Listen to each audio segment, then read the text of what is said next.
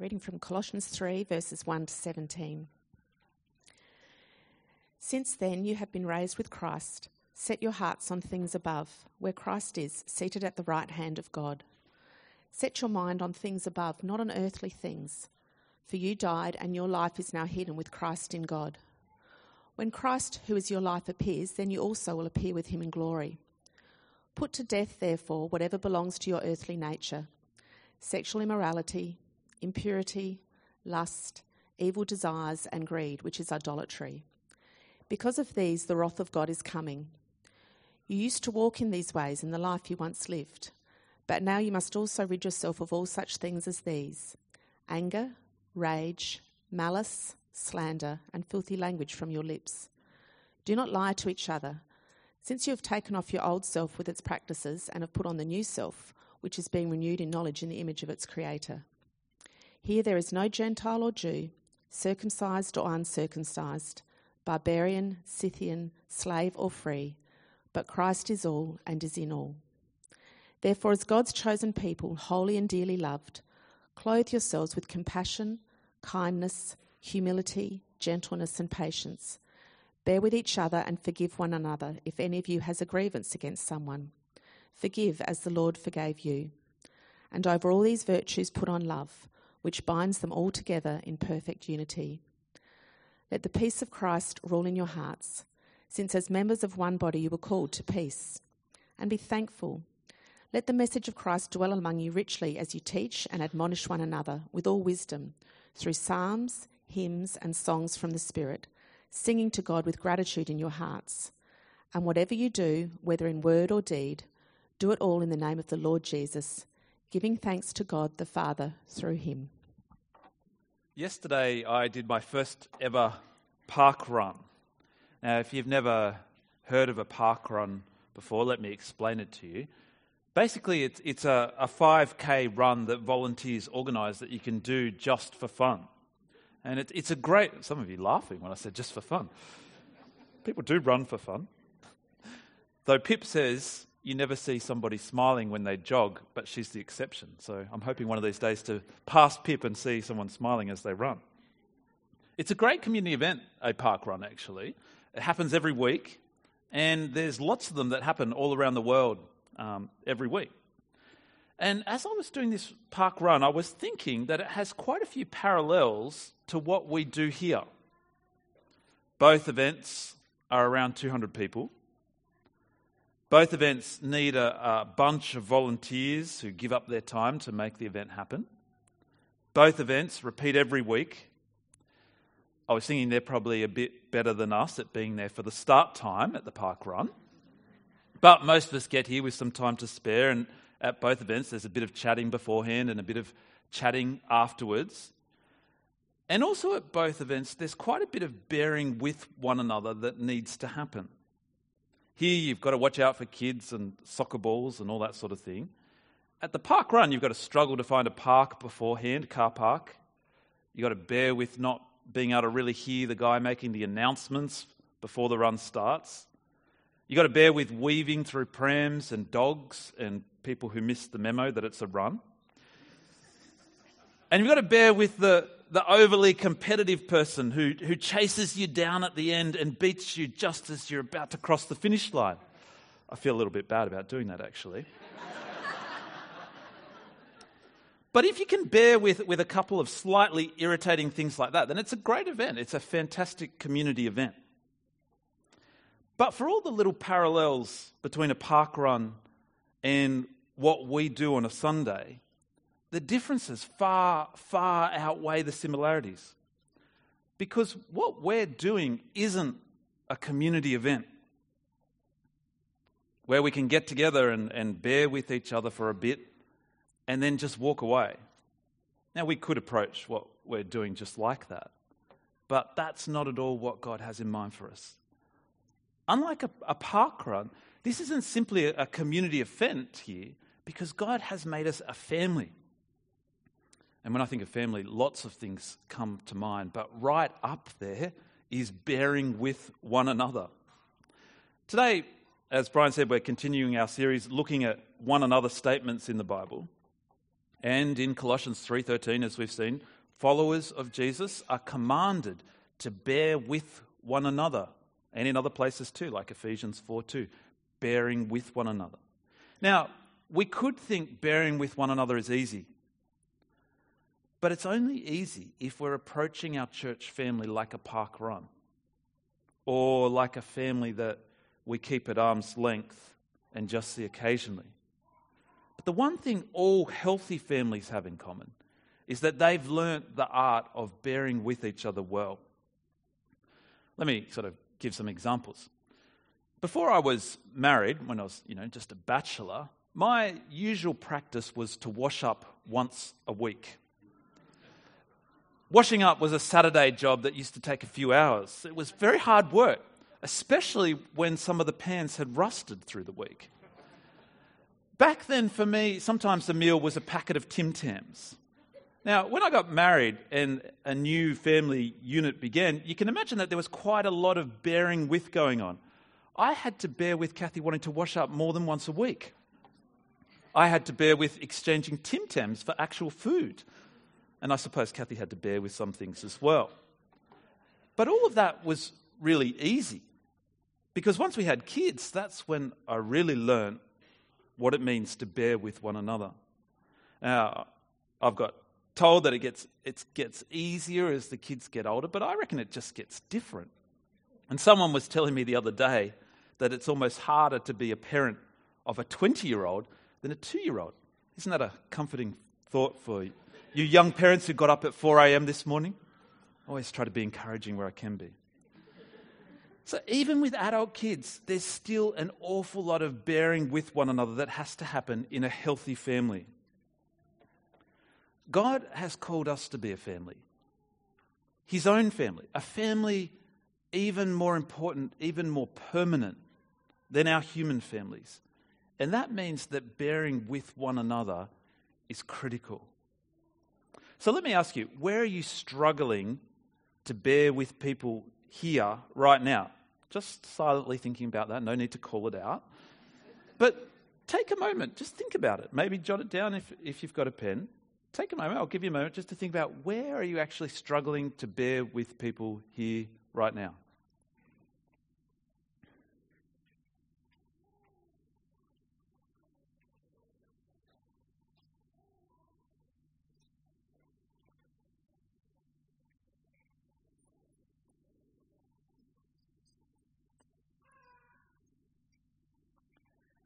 Now, if you don't have a list of, of 10 things that pops into your mind pretty quickly, that could be that you're the kind of person that needs to reflect. Could be that you need a coffee at the, the cart after the service. It could be that you're an absolutely delightful, easygoing person who only sees the best in others. Or it could be that you're not engaged deeply enough with God's people that He's placed around you to actually have come up against the issues that we have with each other. Now, I know this is this family, this is a big family, and it's impossible for us all to know each other on a really deep level. That's why we really encourage people to invest in their community groups, in the people within their community groups, and to really invest in the people in the teams where you serve. And if you're not in a community group, then it's even more important to really invest in a group of people. But the reality is, if we're not finding it hard to bear with one another at some points, then we're probably just kidding ourselves that we're being the kind of family that God wants us to be. The thing about a, a park run is you can be there if you want or not. You can interact with others there or not. It's entirely optional. And if you find some of the irritations of people there unbearable, then you can just go jogging on your own and it doesn't matter one tiny bit. But that's not the same for us. Followers of Jesus are commanded to bear with one another. And it's incredibly important that we do. So today, we're going to think about how we bear with each other in a way that honors Jesus. And we're going to do that by looking at the Colossians passage that Bethany read for us just earlier. Because it tells us not just how to bear with each other, but more importantly, why. This Colossians passage, it, it actually contains pretty much all of the one another statements that we're going to be looking at. It has love one another in there, it has the idea of accepting one another, it has forgive one another, and if you look closely, it even has serve one another and, and spur one another. It has those ideas in there as well. And all of these things, they flow out from the idea that we are to live out who we are. This is our first point today. Be who you are. Normally, when we hear this, what we hear is be true to yourself. Look within, and you'll find your true self your calling, your purpose, your dreams, your sexual orientation, your gender, your heart's desire. They all lie within you, and they are your true identity. That's how we normally hear it. Now, from God's point of view, it's completely true that our identity is really important and we've got to be true to who we are. But our identity from God's point of view is not found from looking within. Our identity is found with reference to Him. This is true for all people. We're all made in the image of God, but we've all rejected that identity. We've all broken that identity We've all chosen a different identity. Now, the, the traditional kind of places where we go to find our identity are in things like our career or our spouse, our family, children, money or possessions, our relationships, our friendships, our religion, even. And more modern places where we find our identity are in things like our lifestyle, our personality, our sexuality. But these markers of identity, whether traditional or modern, the Bible judges them as inadequate foundations. Build your identity on them, and they will fail you. They can't bear the weight that we try to put on them. Build our identity on them, and we will find ourselves broken and vulnerable. And more than that, actually, we'll do damage to others. See, it's not fair to our spouse to, to build our identity on them. It's not fair to our kids to rest our identity on them. If we build our identity on our career or lifestyle, it can lead to all sorts of problems and, and disappointments in life. The radical message of the Bible, and it is radical, the radical message of the Bible is that there is only one truly solid foundation for our, our identity, and that is Jesus. Followers of Jesus are people whose identity is not found within, our identity is found in Christ. Look at Colossians 3, verse 1, where we start to see this idea. Paul writes in this letter to the Colossians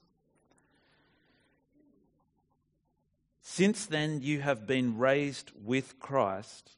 Set your mind, your hearts on things above, where Christ is seated at the right hand of God. Set your minds on things above, not on earthly things, for you died, and your life is now hidden with Christ in God. When Christ, who is your life, appears, then you also will appear with him in glory. You see that? Followers of Christ are not just followers, we are in Christ, united to Christ. Our past is that we died and we were raised with Christ. Our present is that our life right now is hidden in Christ. And our future, it's so caught up with Christ that when Christ returns, we'll return with him, we'll be with him. So our past, our present, our future, it's in Christ and our old broken identity is gone. Our new identity is solid, unbreakable, and it's found in Christ. Now, we see this also in verse 9, these kind of ideas. Paul writes, You have taken off your old self with its practices and have put on the new self, which is being renewed in knowledge in the image of its creator. See that? We, we have a renewed identity, a renewed image. And in verse 11, Here there is no Gentile or Jew. These aren't our identity. Circumcised or uncircumcised, barbarian, Scythian, slave or free, but Christ is all and He's in all. Now, this isn't some kind of impersonal unity where we lose our individual identity. That's not what's going on. That sort of thinking is a bit more like Buddhist thinking, where the great hope for Buddhists is enlightenment, enlightenment where you become one with the universe and kind of lose all sense of self. That's not what this is talking about. That's not what we get in Christ. Our unity with Christ doesn't destroy our individuality, instead, it perfects it. We are always conscious of the self, but never in a selfish way. We are renewed in God's image. But in the present, right now, the reality is we are not always true to who we are. Not perfectly, anyway. Right now, we can be, we can be selfish. Right now, we live inconsistently with who we truly are in Christ. And that's why Paul writes, Set your hearts on things above where Christ is. He's saying more than just follow Jesus' example. He's saying, Be who you are. Live out your identity now. And this is, this is powerful stuff, actually. Life changing stuff. Because this is not just saying, act like a child of God and he might just let you be one. This is saying God has made you a child of God already, fully, permanently. And that's why you should live like a child of God. Look at verse 12. He writes, Therefore, as God's chosen people, holy and dearly loved. See that? Identity first. Now, actions second.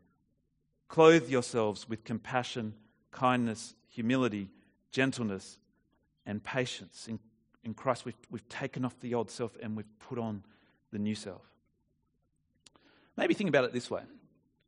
If you've played a, a, a game of AFL for some reason on a 40 degree day and your shirt is seriously sweaty, you know, it's like sticking to your back and you're kind of covered in mud. And if you can kind of humor me, you've got a little bit of someone else's blood on you. And then after the game, you take a shower. You don't put that old shirt back on, right? Now, even my unmarried self knew that. The idea of putting that shirt back on, that wet, sweaty, gross shirt, the idea of it sticking to you, clinging to you, it repulses us, or at least it should. Please tell me it does. When our identity is in Christ, when we set our, our minds and our, our hearts on Him, we just can't stand the idea of, embracing again who we used to be. Instead, we, we put on what belongs to our new self.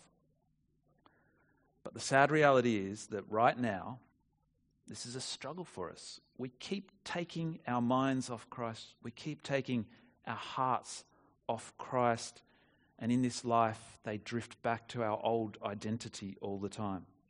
Now, one day it's not going to be a struggle for us because we'll be literally face to face with Jesus. We can't take our hearts and minds off him.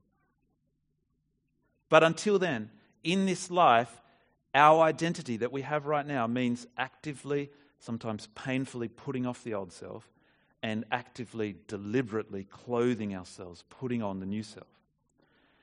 And this is where bearing with one another comes into play. You see, if we belong to Christ, we are all doing this all the time. All followers of Jesus. We're imperfectly living out our identity in Christ. And none of us will ever arrive until Jesus arrives. And so this brings us to our second point. We are to be who we are even when others are not who they are. Be who you are even when others are not being who they are. Now, if we were all perfectly living out our identity, then there'd be no reason for Paul to write what he writes in verse 13.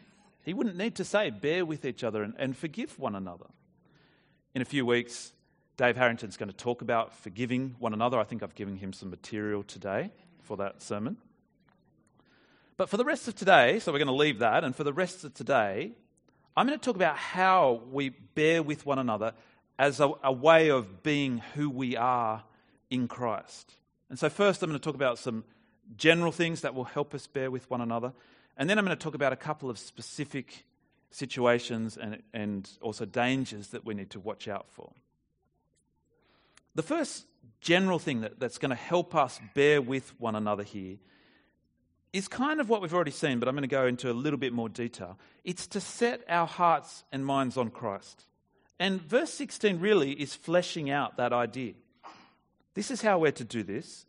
Paul writes, Let the message of Christ dwell among you richly as you teach and admonish one another with all wisdom through psalms, hymns, and songs from the Spirit, singing to God with gratitude in your hearts.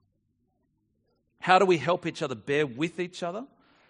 We've got to be a people that lets the message of Christ dwell among us richly. It's the, the message of Christ that, that lifts our hearts and minds to Christ. It's the message of Christ that, that tells us our past, tells us our present and our future. It's the gospel message that Jesus dies, he died for sinful, broken people like us to give us a new identity as sons and daughters of the living God.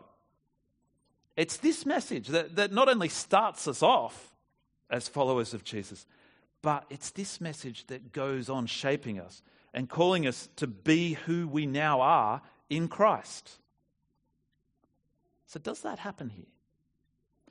Does the message of Christ dwell richly among us here? Don't you reckon that's a strange way of putting it?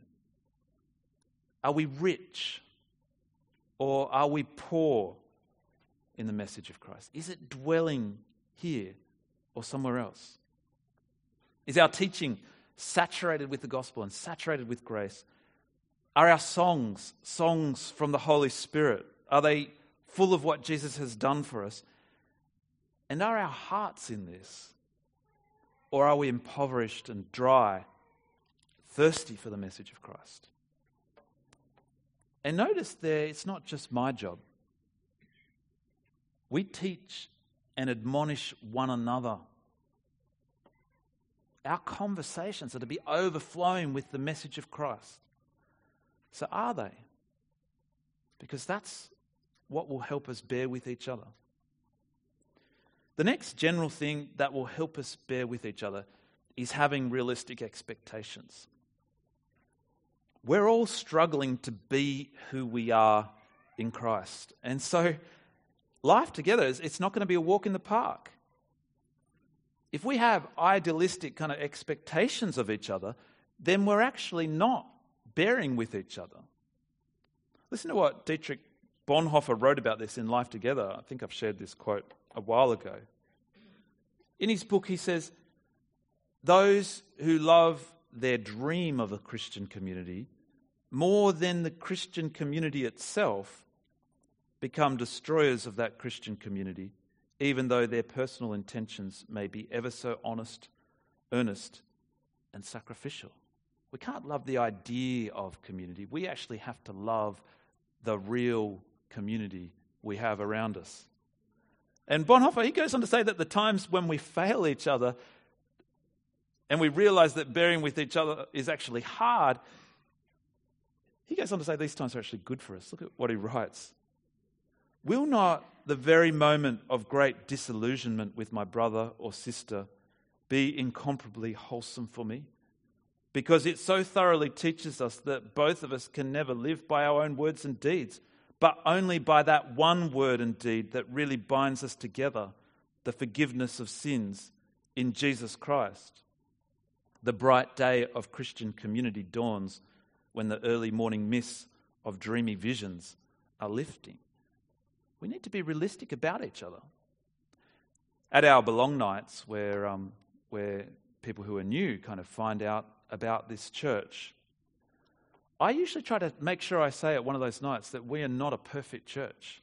I usually say something like, if we haven't let you down yet, we will. Because we don't bear with each other because it's easy, we bear with each other because of Jesus. Now, there's a whole heap of things listed in Colossians 3 that, that can really help us bear with each other. Things like getting rid of anger, rage, malice, slander. Things like clothing ourselves with compassion, kindness, gentleness, humility, and peace. And these things, they're not things that we should pull out just when we feel the need for them because we're struggling with someone. These are a way of living out who we really are. These are the things that we, we always should embrace. And practically speaking, how we do that, I think it means having times of, of self reflection where we ask ourselves, where am I growing in compassion?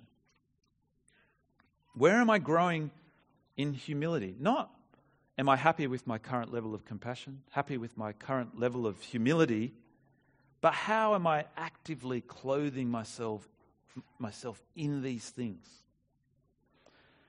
I want to finish by talking about a couple of ways that it's hard to bear with one another here, a couple of specific ways that it's hard to bear with each other here at Trinity Church Modbury. And the reality is that I, I could list off all sorts of things you know, we could hi- highlight all sorts of things. Some of them already already done, like you know, the kids kicking the soccer balls like crazy, or maybe the way they pile up their plates with dessert at the community lunch, and then sit down and take one bite and leave it all. We could talk about adults getting too frustrated and being too critical of other people's parenting styles.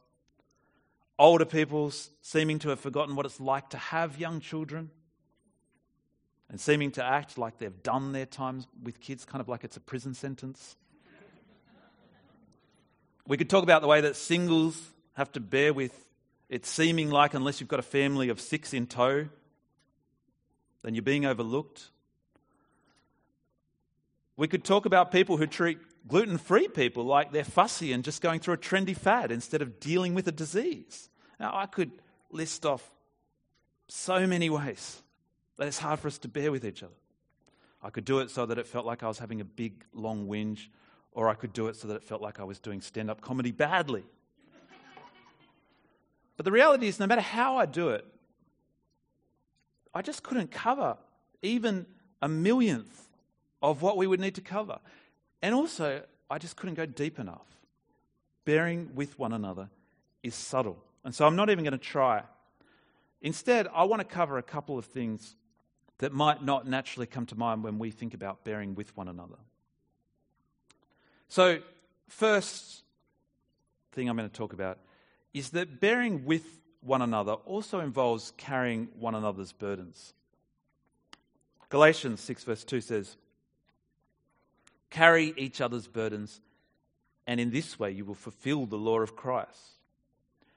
And the reason that I bring up this example is because it's very easy to do this in a way that's not living out our identity in Christ, even though it really looks like it is. When we some, see someone who is burdened, we tend to react in, in one of two ways. Some of us feel overwhelmed and helpless, and we just don't do anything. But other people, they throw themselves in there in amazing and sacrificial ways. But neither of these two reactions is necessarily done in a way that lives out our identity in Christ. Some of us have got a personality that, that loves to feel needed, even needs to feel needed. Some of us can actually find our identity in being needed. This is very different to finding our identity in Christ. Because if our identity is in Christ and not in being needed, that could mean that sometimes we'll say no because it's what the other person needs. It means sometimes that we'll say things that the other person might not really want to hear. But people who find their identity in, in being needed or liked, they often find it hard to say no and they find it hard to say the things that need to be said. But this is also really important for those of us who are more inclined to sit back overwhelmed and in the end do nothing. Why is it that we're sitting back and not helping? Sometimes it's because we suspect that no matter how much we help, we won't solve their problem. Or we won't even make that bigger difference for them. But so what? If we have our identity right, we can help carry burdens without feeling the burden to be the answer. We're not the answer. We'll never be the answer. Christ is the answer, but we can still help. You know, in that same book, Bonhoeffer says, self centered love loves the other for the sake of itself. Spiritual love loves the other for the sake of Christ. We don't need to be people's messiahs, but because of the Messiah, we want to be there. Because our identity is in Christ, we want to be there for them. Carrying each other's burdens, by the way, it is about those who are suffering or going through sadness or sickness or unemployment, but it's more than that. Look at the verse before in Galatians. Paul says, Brothers and sisters, if someone is caught in a sin, you who live by the Spirit should restore that person gently. But watch yourselves, or you also may be tempted. Carry each other's burdens. The burdens that Paul has in mind include people being weighed down, being caught in a sin. They're not living out their identity in Christ. And do you see our job there? Our job is to help them bear their burden by gently restoring them while being extremely aware of our own weakness. Now, we'll never do this unless our hearts and minds are fixed on Christ and our identity is in Him. Because we'll either not be able to bear the person caught in a sin, instead, we'll judge them and come down on them harshly, or very quick, quickly we'll want to give up on them. Or we'll not be able to bear the idea of doing something about it, so we'll do nothing. We, we won't want to be involved. We'll leave it between them and God. Like, if someone's having an affair and, and treating their family badly, part of you wants to come down on them, them like a ton of bricks. Part of you wants to just give up on them and write them off as a lost cause. And part of you wants to just turn a blind eye altogether. But if we are being who we are in Christ, then we will carry each other's burdens. We will gently humbly, carefully restore other people to be who they are in Christ. We'll encourage them to let go of sin, put it to death, and to set their hearts and minds on Christ. See, we're not to be a family that does nothing about sin. And we're not to be a family that condemns people. We're to gently restore each other. When my sister was a teenager, she was taking drugs for a while there, for a few years. And one Christmas, family Christmas, she just didn't show up with no explanation, no message whatsoever. We didn't ignore it as a family. We confronted her. And I even went with her to Narcotics Anonymous one time. You know, years later, she confronted me gently but honestly, and she said that she felt growing up that I was a self righteous, proud person. And you know what? She was right. Which is more addictive and destructive? Well, both are in different ways, but one is more obvious, and it was good of her to point it out. My point is that healthy families help each other.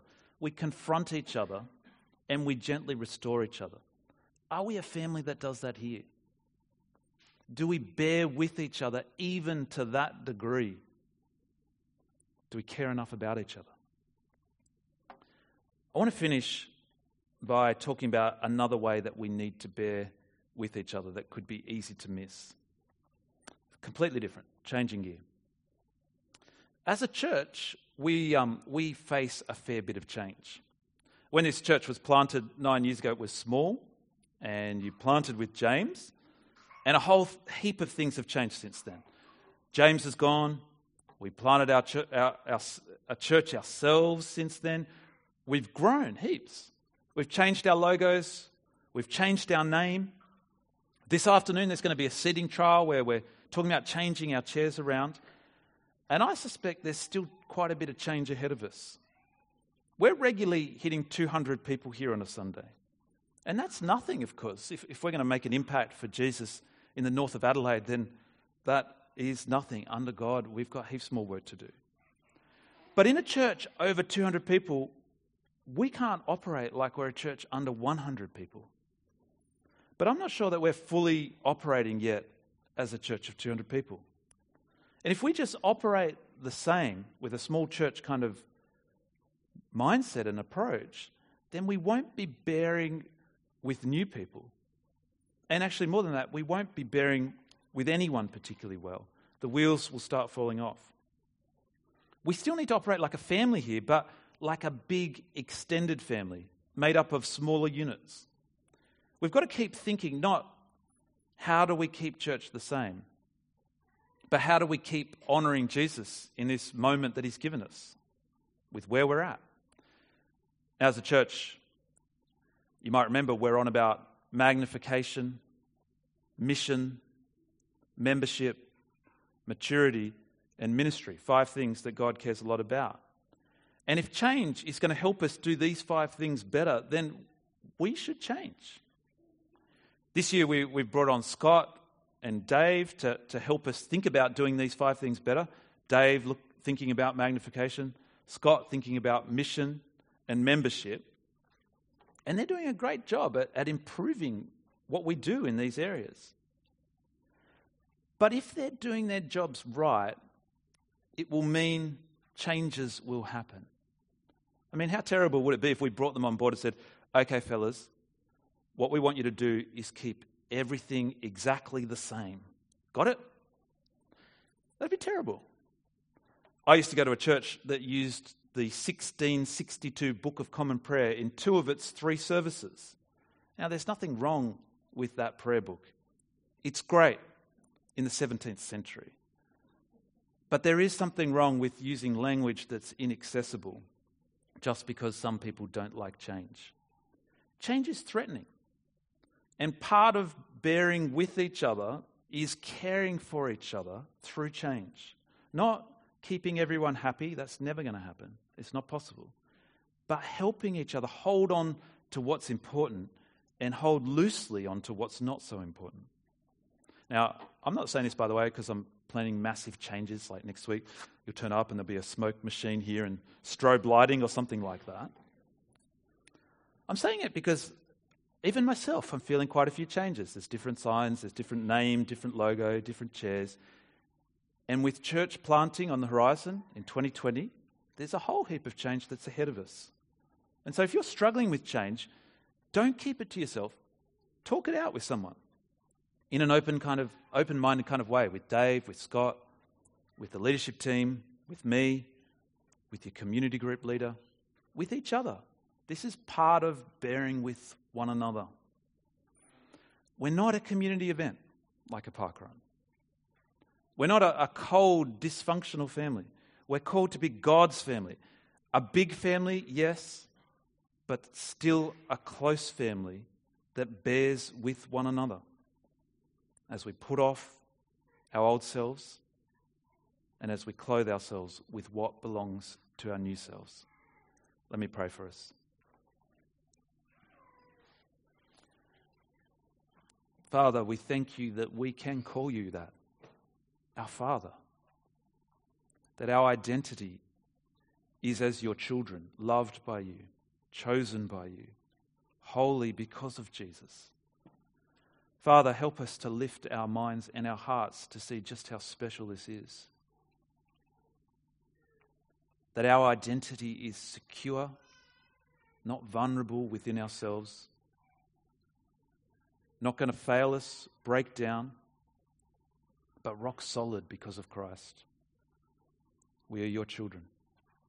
Lord, help us to so set our hearts and minds on Christ that we put off the old self turn away from it, seeing that it just can't compare to what we have in you. And Lord, help us to clothe ourselves with the new self, with compassion, humility, patience. Lord, with all the things that are going to help us bear with each other.